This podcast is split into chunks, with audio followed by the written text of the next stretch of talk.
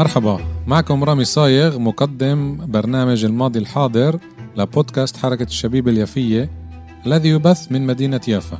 برنامج الماضي الحاضر سيشبك بين أحداث تاريخية وبين واقعنا الحالي الذي نعيشه بشكل خاص في البلاد وفي الوطن العربي بشكل عام. سأستضيف من خلال البرنامج شخصيات يافوية وفلسطينية للبحث في هذه الأحداث.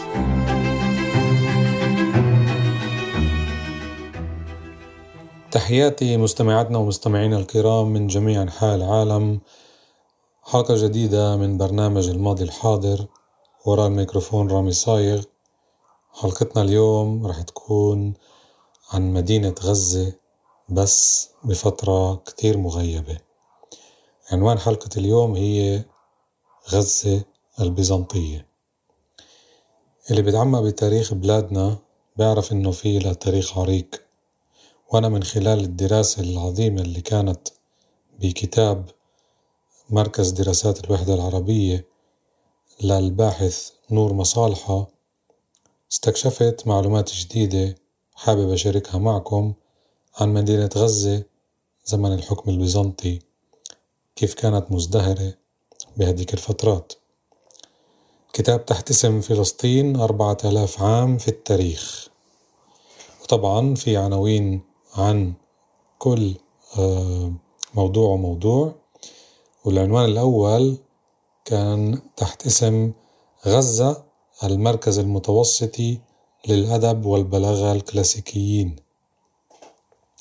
رح أقرأ جزء من الكتابات الموجودة بالكتاب نفسه وطبعا رح أعطي مداخلات بسيطة. بالعنوان اللي قلته مكتوب بين أهم مراكز التعليم في البلاد في تلك الحقبة مدينة غزة التي تبرز مقرا للأدب والبلاغة الكلاسيكيين بمجموعة من الباحثين الشهيرين الذين يقيمون ويعملون فيها ومركزا حضريا مسيحيا ناجحا ومثقفا لكل منطقة البحر الأبيض المتوسط. على مدى هذه الحقبة كانت المدينتان المرفآن غزة وكيسيريا فلسطين يعني قصاريا المتصلتان بالنقل البحري وجادة فيا ماريس تتنافسان وتتعاونان معا بوصفهما المركزين الحضريين الأكثر انفتاحا على العالم في البلاد. وكان في كليهما مجتمعات عربية كبيرة. وجدير بالذكر كذلك أن مدينة غزة في عام 451 ميلادي في المجمع المسكوني الحاسم في خلق دونيا كان يمثلها مطران عربي. وفي عام 530 ميلادي امتدح أراتيوس حاكم بالستينا بريما أي فلسطين الأولى وأرخون ستيفانوس proconsul بالستينا بريما في نص encomium. كتبه مواطن من بروفنسيا بالستينا. هو خوريكيوس الغزي الفيلسوف والخطيب الذي توفي عام 518 ميلادي لحفاظهما على القانون والنظام وتحسينهما نظام شبكة المياه في كيسيريا ماريتيما بأعمال الصيانة وإزالة العوائق من قنوات الجر العالية. وتشير كلمة encomium أيضا إلى كثير من الجوانب المختلفة للخطابة التي صارت مدرسة غزة الكلاسيكية للخطابة شهيرة جدا بها في أواخر العصور القديمة. تأسست غزة منذ أكثر من خمسة آلاف عام، وهي واحدة من أقدم المدن في العالم، وتقع في موقع استراتيجي بين مصر وآسيا في مركز جادة فيا ماريس القديمة وعلى شاطئ ساحلي وهي لم تكفو يوما عن التطلع صوب البحر المتوسط. وكانت غزة أيضا مرفأ قديما جدا وأقرب الممار إلى شبه الجزيرة العربية. وقد عاملت بيترا أي البتراء على أنها خلفيتها الإقليمية وكان الإغريق يعني اليونان القدامى يعرفون أنهم عبر غزة يمكنهم الوصول إلى الهند. في القرن الثاني عشر قبل الميلاد جعل الفلسطيني الفلسطيون آسف من غزة المدينة الأولى في خماسية مدن فلسطيا وكما أسلفنا أعلاه كانت غزة على الدوام تنسب إلى المدن الفلسطية الأساسية وإلى قدماء الفلسطيين وقد ذكرتها رسائل تل عمارنة باسم عزتي وكانت بمنزلة عاصمة مصرية إدارية في فلسطين. وفي القرنين الخامس والرابع قبل الميلاد حافظت مدن فلسطيا على صلاتها التجارية الدولية وطورت نقودها الخاصة الفلسطو عربية وتابعت المدينة ازدهارها تحت الحكم الروماني. وفي القرن الميلادي الثاني كانت النقود الرومانية البرونزية تسك في غزة. وفي أثناء وفي أثناء الحقبتين الطويلتين من حكم الرومان والبيزنطيين توسعت غزة وواصل مرفأها المتوسطي ذو الموقع الاستراتيجي ازدهاره. وفي عام 635 ميلادي صارت غزة إحدى أوائل مدن فلسطين التي فتحها جيش العرب المسلمين وتحولت بسرعة إلى مركز كبير للمحاكم الإسلامية. اليوم تعد غزة بسكانها الذين يزيدون على 500 ألف نسمة أكبر مدينة عربية في فلسطين ومعظم سكان غزة مسلمون لكن فيها أيضا أقلية عربية مسيحية. هاي المقدمة التاريخية اللي حبيت أشدد عليها بس طبعا في عنا عناوين تانية اللي بتحكي عن مواضيع مختلفة اللي لها علاقة بغزة. مثلا المجتمع. بيقول هيك كان المجتمع الفلسطيني في أواخر العصور القديمة تحت حكم البيزنطيين في مجمله مجتمعا متعلما فالتعليم الأساسي كان متاحا على نطاق واسع أحيانا على مستوى القرى ولا سيما للرجال. لم يكن التعليم يلقى الرعاية فقط في العاصمة الإمبراطورية القسطنطينية بل أيضا في مدارس تعمل في المراكز الكبرى مثل أنطاكيا والإسكندرية وكيسيريا ماريتيما وغزة. كانت المواد الأساسية في التعليم هي البلاغة والفلسفة والقانون واللغات اليونانية واللاتينية بغرض تخريج قادة متعلمين ورسميين للدولة والكنيسة. لكن مشاركة المرأة في هذا المجتمع الأبوي لم تكن تحظى بالتشجيع في أثينات البحر المتوسط الجديدة فمثلا لم تكن جموع النساء في غزة العاملة للتحول الكلاسيكي أفضل حالا كثيرا من النساء في أثينا الأبوية الكلاسيكية في القرن الرابع الميلادي. بالنسبة لليوم في تفاصيل قصيرة عن غزة طبعا بالدراسة هاي بيقول عن التعليم. اليوم لا يعلم في فلسطين التراث الفلسطيني الكلاسيكي المدهش من العصور القديمة المتأخرة. فالفلسطينيون المتعلمون يميلون إلى استرجاع التراث الكلاسيكي من بيت الحكمة المركز الفكري الكبير في بغداد في عصر الإسلام الذهبي بين القرنين التاسع والثالث عشر. أكثر مما يميلون إلى مدرسة البلاغة الكلاسيكية في غزة أو المكتبة الكلاسيكية في كيساريا. ومع ذلك فإن مواد البلاغة أي فن الخطابة والفلسفة كانت مركزية لا في الحياة الفكرية القديمة الكلاسيكية وما بعد الكلاسيكية فقط بل أيضا في التراث الكلاسيكي والحياة في فلسطين في العصور القديمة المتأخرة.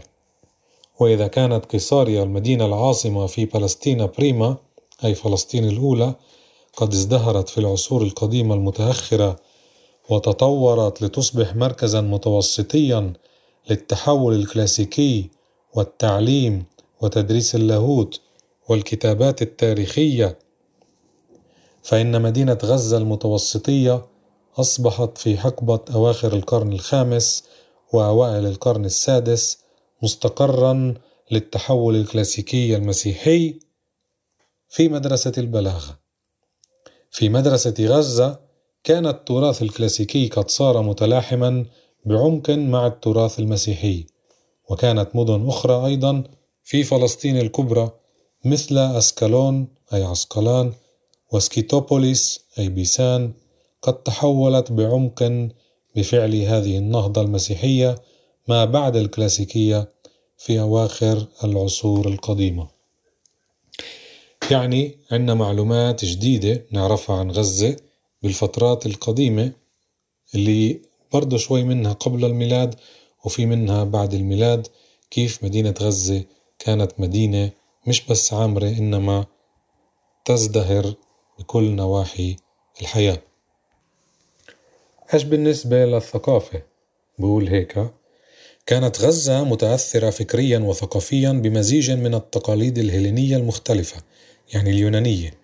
من الاسكندرية وكيسيريا بالستينا وأثينا. وكذلك بالنيو أفلاطونية المسيحية يعني الفكر الأفلاطوني الجديد المسيحي وأدى الوضع المريح على نحو استثنائي. والبيئة الحضرية الثقافية والفكرية المزدهرة في غزة التي كان معظم سكانها مسيحيين أدى على مدى يزيد على قرنين أواخر العصور القديمة إلى نهوض مدهش لمدرسة البلاغة في غزة.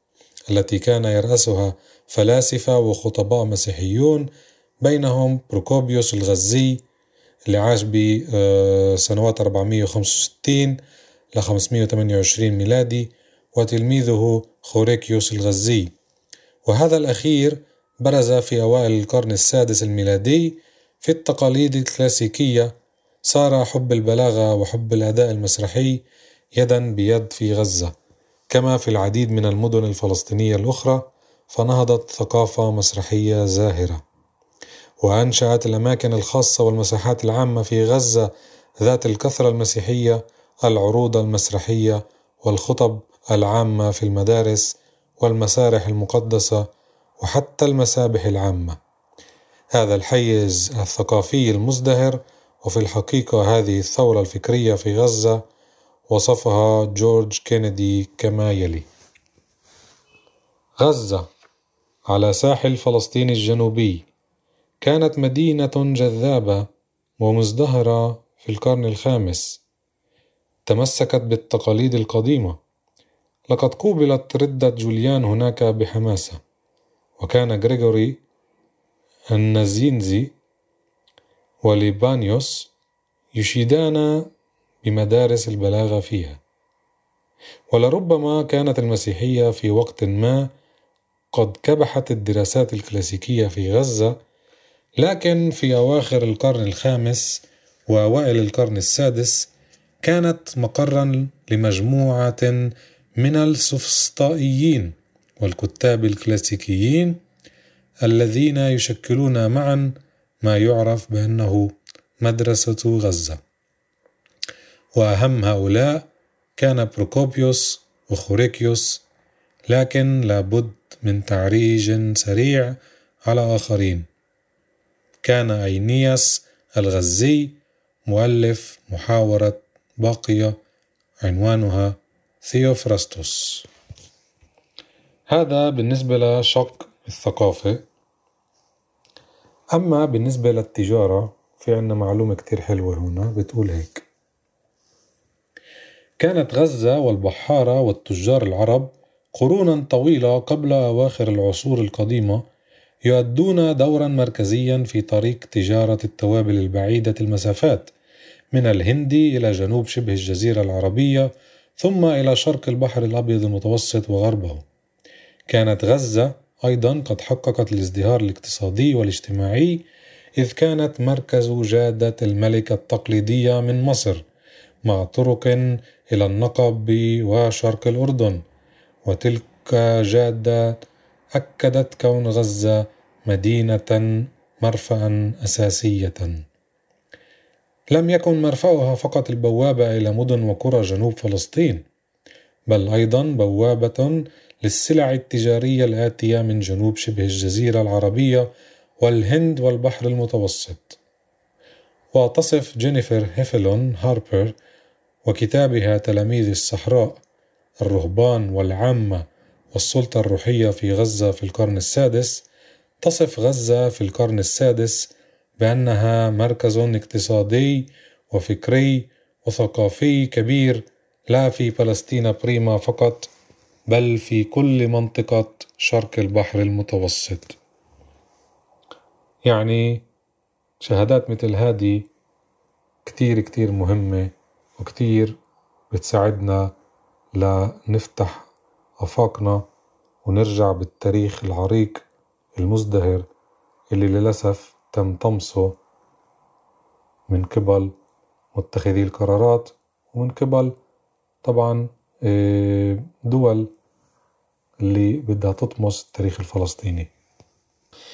بالنسبة لمعالم غزة بالفترة نفسها الفترة البيزنطية مكتوب انه أواخر غزة القديمة يعني في العصور القديمة كانت المدينة مركزا ثقافيا زي ما قلنا واقتصاديا مسيطرا وكانت في القرن السادس ميلادي معروفة بأسواقها الناشطة ومسرحها وحماماتها الباذخة وكنائسها المتألقة المزينة بالفسيفساء وكل أسباب الراحة في المراكز الحضرية الزاهرة.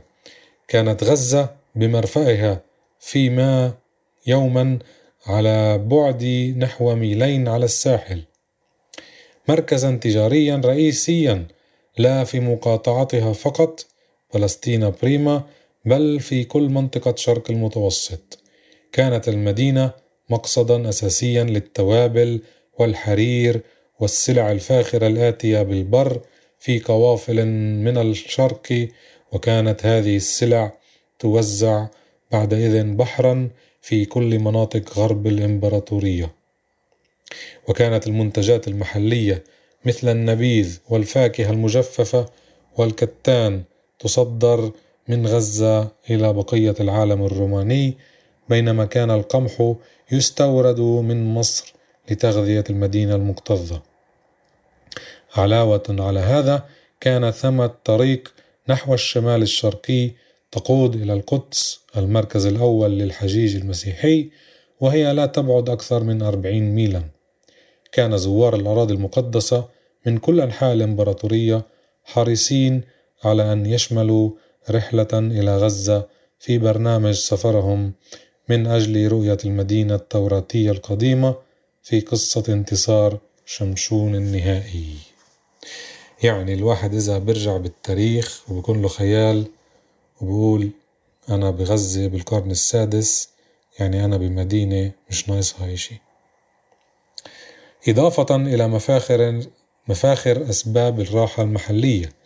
كان ازدهار غزة في أواخر العصور القديمة يعزز تطورات فكرية وثقافية مدهشة. كانت مدرسة البلاغة في غزة مشهورة في عالم البحر المتوسط كله وكان خطباؤها البارزون فعالين في إحياء البلاغة في القرن السادس ميلادي. بالنسبة للغة بهذيك الفترة تعال نشوف إيش كانت اللغات اللي مذكورة واللي كانت تستعمل. كانت اللغتان الإغريقية العامية يعني اليونانية واللاتينية اللغتين السائدتين في غزة في أواخر العصور القديمة على الرغم من أن الغساسنة العرب القاطنين في كل فلسطين وفي غزة كانوا يتكلمون العربية وكثيرا من الريفيين الفلسطينيين كانوا يتكلمون الأرامية. كان بروكوبيوس الغزي وهو غير المذكور سابقا بروكوبيوس المؤرخ الفلسطيني في قيصاريا خطيبا سفسطائيا مسيحيا صميما وواحدا من أهم ممثلي مدرسة البلاغة الشهيرة في غزة مسقط رأسه في فلسطين بريما وهي مدرسة كان لها أثر بعيد المدى في تعليم مادة البلاغة. أمضى بروكوبيوس معظم حياته في غزة يدرس البلاغة ويكتب كراسات فلسفية وبلاغية، لكن ما نعرفه عنه مصدره أساسا رسائله، ومن الإنكوميوم أي مديح شخص ما من تلميذه وخليفته خوريكيوس الغزي. كان هذا الأخير خطيبا فلسطينيا آخر كبيرا وممثلا لمدرسة البلاغة في غزة في عهد الإمبراطور أنستاسيوس الأول لحكم بين السنوات 491 ل 518 ميلادي. كان إنكوميوم ما أصبح معروفا على نطاق واسع بمدرسة غزة للبلاغة. يذكر أيضا الجوانب المختلفة للتربية البلاغية والأنواع الخطابية في أواخر العصور القديمة التي تطورت وازدهرت. تتمثل أعمال خوريكيوس الغزي الباقية التي تشمل كل أنواع البلاغة الإغريقية ما بعد الكلاسيكية في الأسلوب الأنيق لمدرسة غزة للبلاغة بعناصرها الخاصة وتجنبها المواظب الفريد لأي ثغر. كذلك صارت أعمال خوريكيوس معروفة بوصفها المادح لكنيستين في غزة، وهو وصف يحتوي على بعض أبرز الأمثلة على أدب الوصف، الوصف الجرافيكي، دراماتيكي واللفظي لعمل فني بصري لمباني الكنائس. وقد أثرت الأساليب المعمارية الكنسية في فلسطين البيزنطية وبلاد الشام تأثيرا بالغا في عمارة فلسطين الإسلامية في العصر الأموي، ومن أبرز الأمثلة على هذا البنية الفاتنة الثمانية الأضلع في مسجد الصخرة قبة الصخرة التي أشرف عليها الخليفة عبد الملك بن مروان الأموي بين عامي 685 و 691 ميلادي. وهي أقدم صرح إسلامي باق في العالم والتأثيرات البيزنطية واضحة فيه بفسيفسائه ورث الإسلام وفلسطين الإسلامية ميراث فلسطين البيزنطية الثقافي والمادي والإداري والفكري.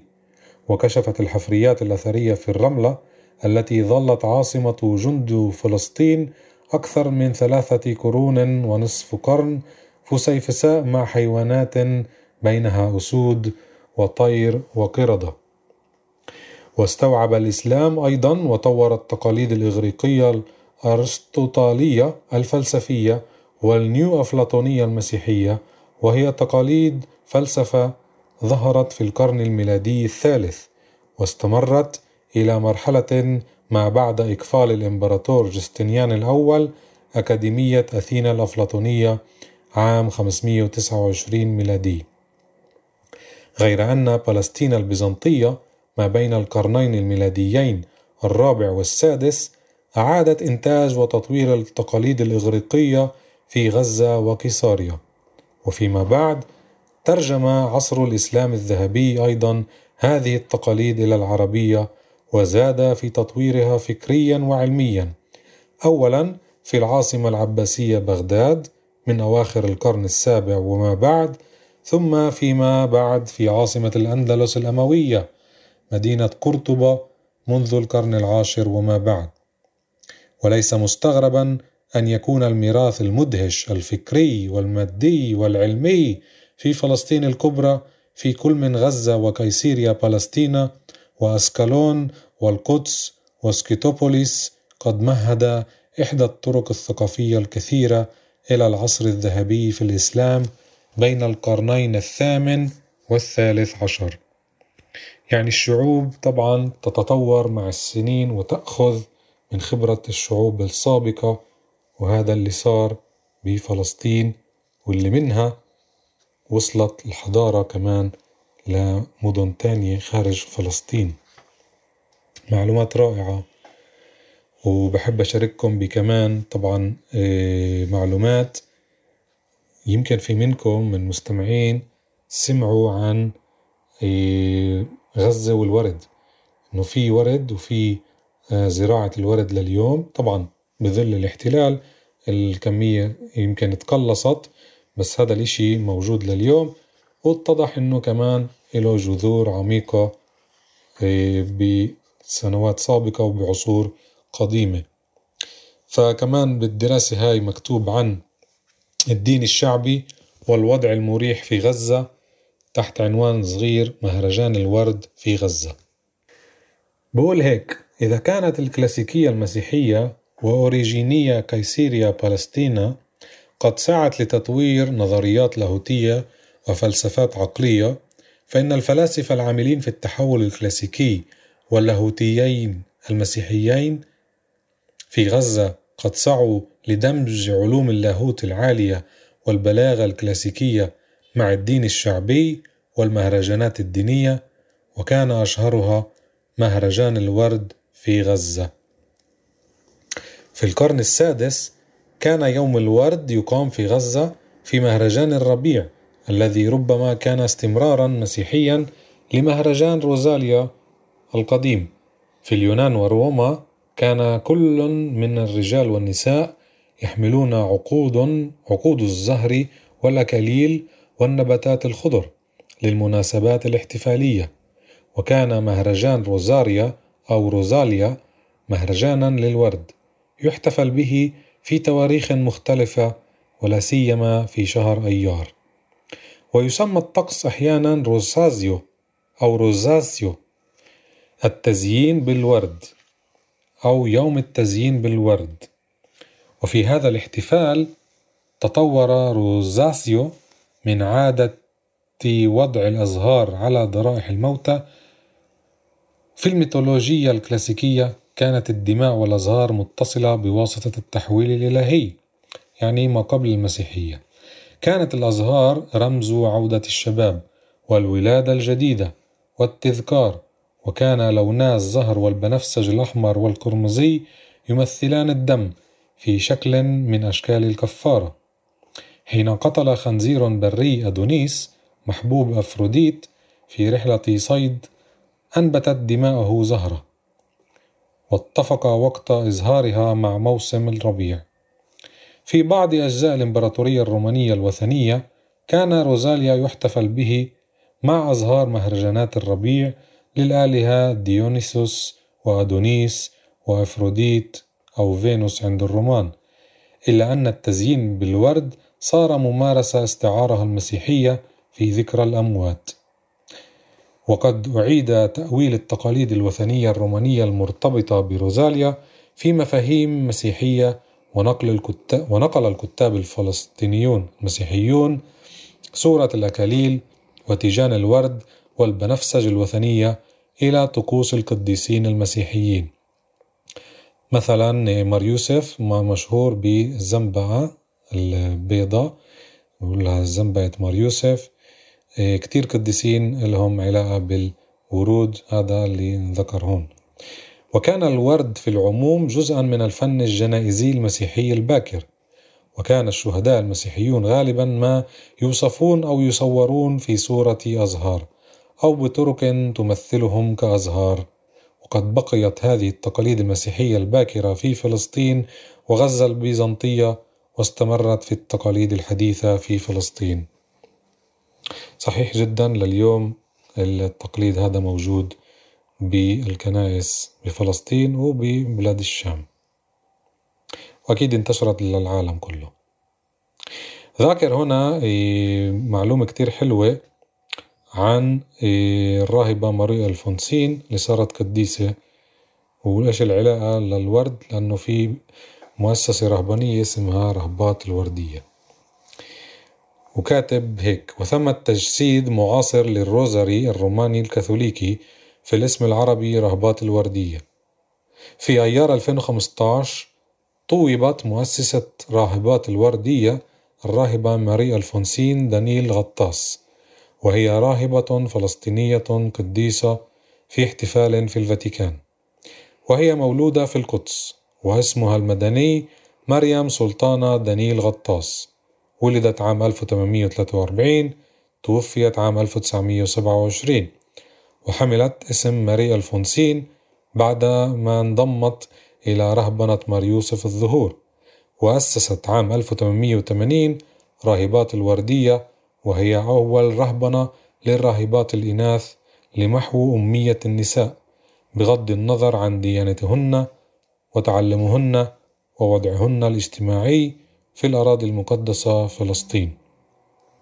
واليوم تدير رهبات الوردية العربيات المسيحيات اللواتي تدعمهن بطريركية اللاتين في القدس 42 مدرسة في فلسطين بما فيها الأراضي المحتلة عام 48 والأردن وتوفر هذه المدارس التعليم لتلاميذ مسلمين ومسيحيين على السواء.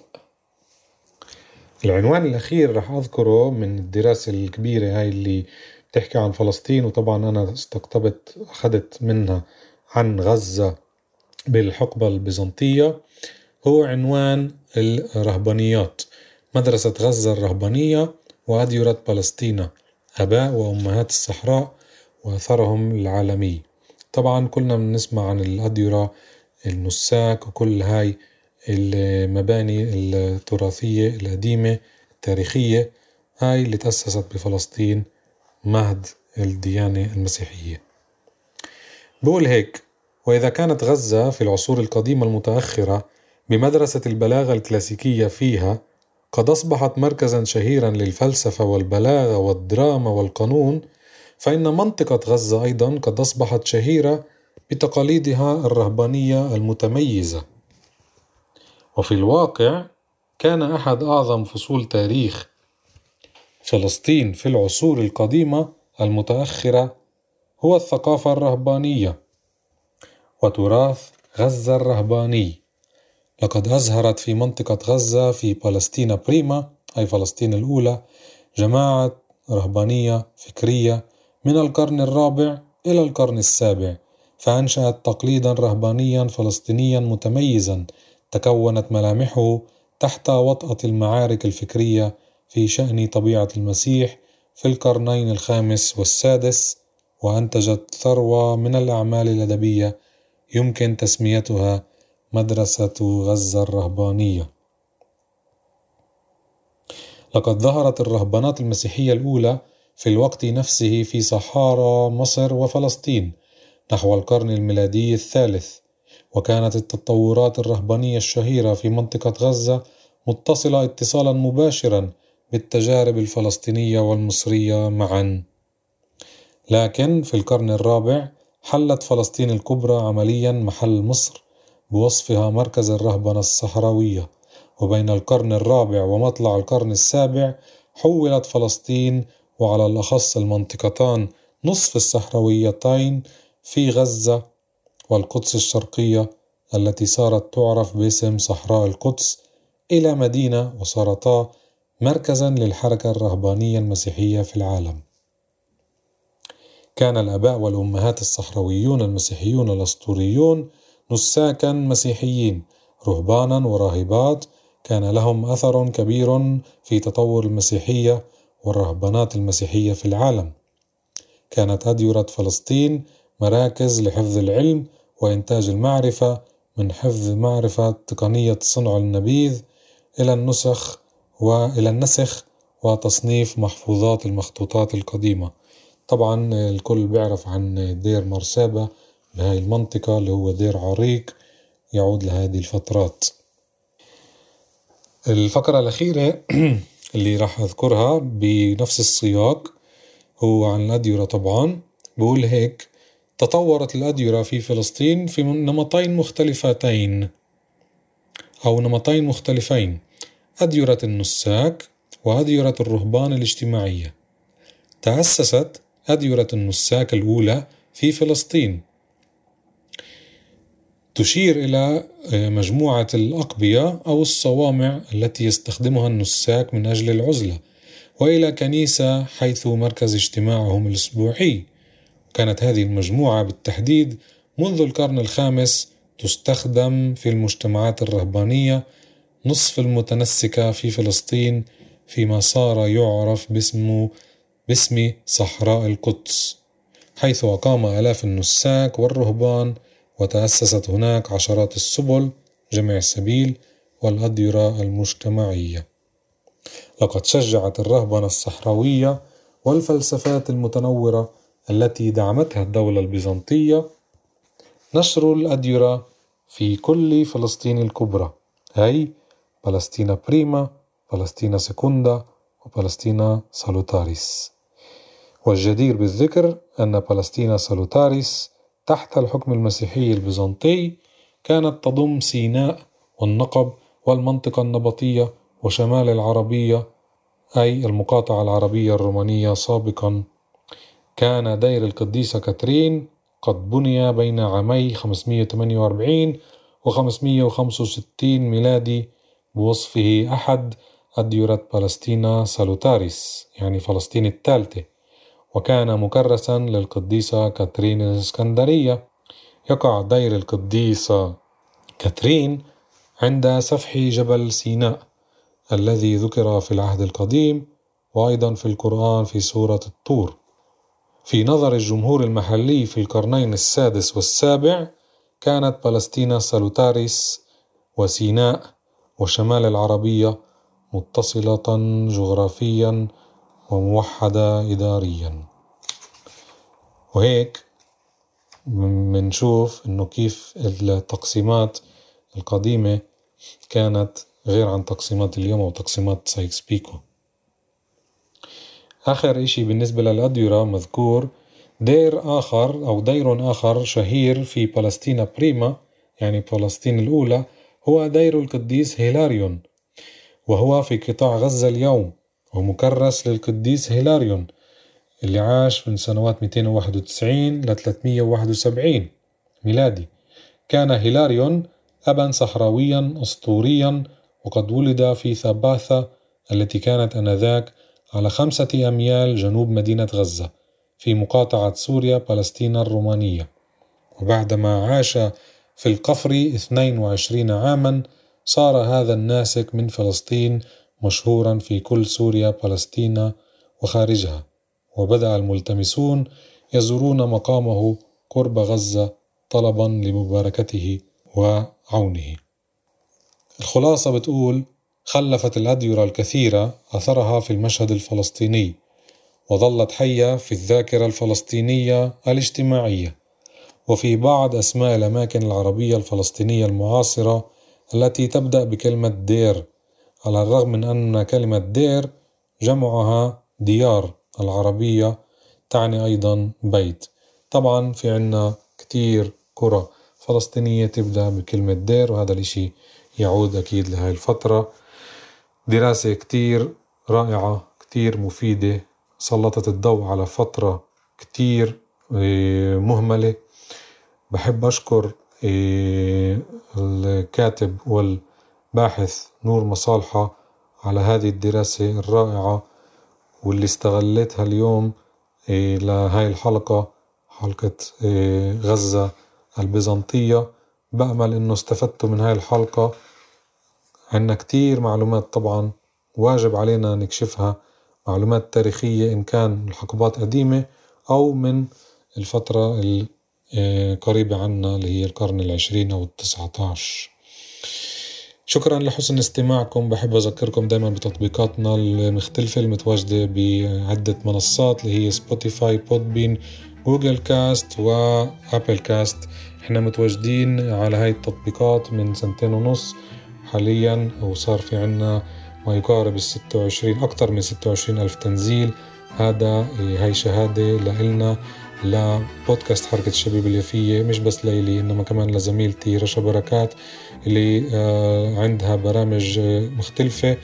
آه، كل يوم تنين عندها صالون. رشا بتقدروا تتابعونا عبر بودكاست حركة الشباب اليافية صفحتنا يعني بالفيسبوك. وكمان عندها برنامج مرة بالشهر بصمة محبة برنامج كتير حلو فيه نصائح وفيه معلومات هامة وعامة. وكمان برنامجنا الثنائي دردشة اللي برضه هو آه، بحلته آه، الجديدة مرة بالشهر. ونحب دايما نسمع منكم ونسمع تعقيباتكم ودايما آه، رح نكون معكم على تواصل. شكرا لحسن استماعكم. الله معكم.